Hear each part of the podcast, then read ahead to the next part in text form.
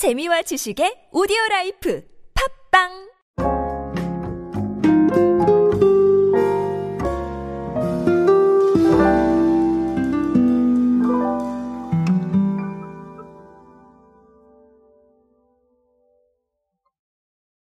우리는 뉴미디어 시대에 살고 있습니다. 새로운 미디어라는 뜻이겠죠. 너무 단순하지만 아, 이 new라는 부분이 의미하는 바가 큽니다.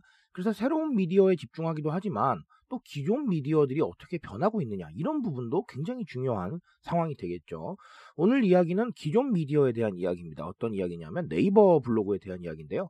어, 네이버 블로그가 올해 관련된 통계 하나를 발표를 했습니다. 이 통계를 보고 의미하는 바를 한번 간단하게만 정리해 보도록 하겠습니다. 안녕하세요 여러분 노준영입니다. 디지털 마케팅에 도움되는 모든 트렌드 이야기로 함께하고 있습니다. 강연 및 마케팅 컨설팅 문의는 언제든 하단에 있는 이메일로 부탁드립니다. 자 네이버 블로그가요 어, 이게 상당히 의미 있는 기록이 나왔습니다.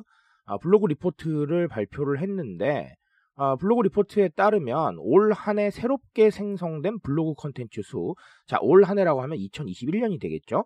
총 3억 개라고 합니다. 전년 대비 50% 이상 증가를 했고요. 블로그 서비스 제공 이래 한해 동안 기록한 가장 높은 수치다라는 겁니다. 신규 블로그 사용자도 대폭 늘어났는데요.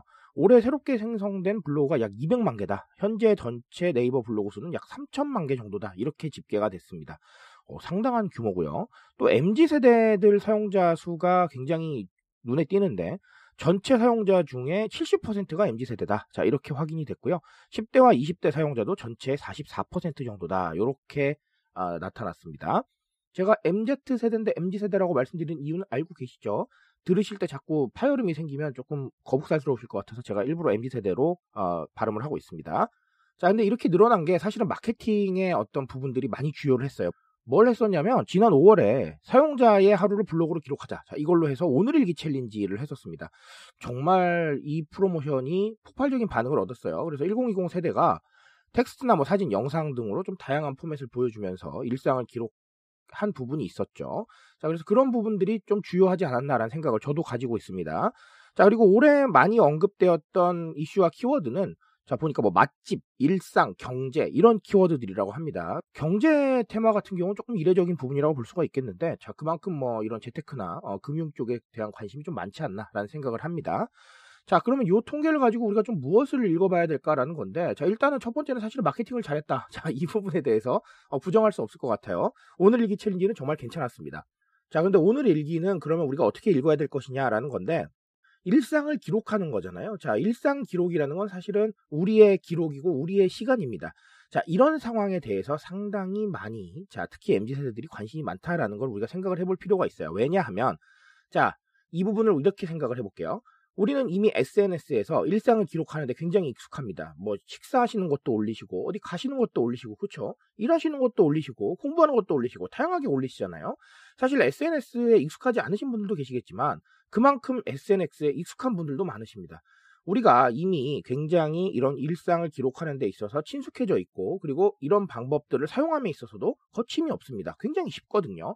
즉 일상을 기록하는 방식 자체가 굉장히 직관적이고 빠르게 이루어지고 있다라는 거예요. 기존처럼 굉장히 복잡한 방법, 네, 지금은 아니라는 겁니다. 그러니까 이렇게 익숙해져 있는 행동에 대해서 우리가 또 다른 소통 방법을 제시하는 거 나쁘지 않을 수 있다라는 거예요. 블로그는 그런 부분을 잘 캐치를 했던 것 같고요. 자, 물론 뭐 상품에 대한 부분도 있긴 하겠죠. 하지만 그 상품을 넘어서는 어떤 익숙함이 있다라는 겁니다. 그러니 지금의 소통 방식은 굉장히 새로운 것들을 고안해내는 것도 물론 좋겠지만 대중들이 굉장히 익숙해서 편하게 참여하는 방식, 즉 굉장히 직관적으로 들어올 수 있는 방법들을 고민을 해야 되겠다라는 부분입니다. 이 부분에 대해서 반드시 생각을 해보셨으면 좋겠습니다. 아주 새로운 것도 중요하지만 네, 직관적이어서 빠르고 쉽게 들어올 수 있는 방법들. 자, 이런 방법들도 고민을 하셔야 돼요. 자, 또 다른 하나는 결국은 재테크나 투자라는 부분인데 사실 이거를 돈으로 생각하기보다는 여러분 어떤 방식으로 생각하시면 되냐면 정말 필요한 정보, 쓸모있는 정보, 활용성 높은 정보에 반응을 하고 있다라고 보시면 되겠습니다.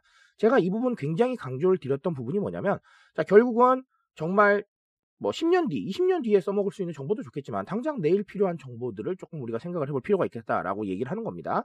기관에 가서도 제가 항상 말씀을 드립니다. 어, 뭐, 물론 100년 되게라는 부분도 있긴 하지만, 당장 SNS에서 필요한 정보를 전달할 때는 우리가 아주 바로 사용할 수 있는 정보에 조금 더 집중을 하셔야 된다라고 얘기를 하는 부분이 있습니다.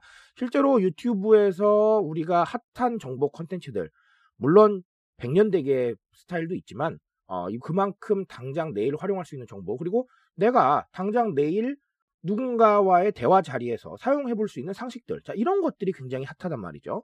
어, 결국은 활용도를 따진다는 겁니다. 그래서 이런 부분들도 한 번쯤은 생각해 보셨으면 좋겠어요. 자, 아, 블로그는 이렇게 가고 있습니다.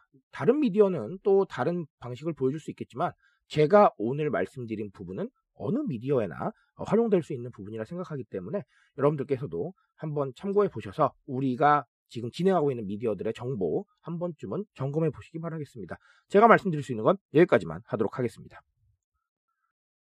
트렌드에 대한 이야기는 제가 책임지고 있습니다. 그 책임감에서 열심히 뛰고 있으니까요. 공감해 주신다면 언제나 뜨거운 지식으로 보답드리겠습니다. 오늘도 인사 되세요, 여러분. 감사합니다.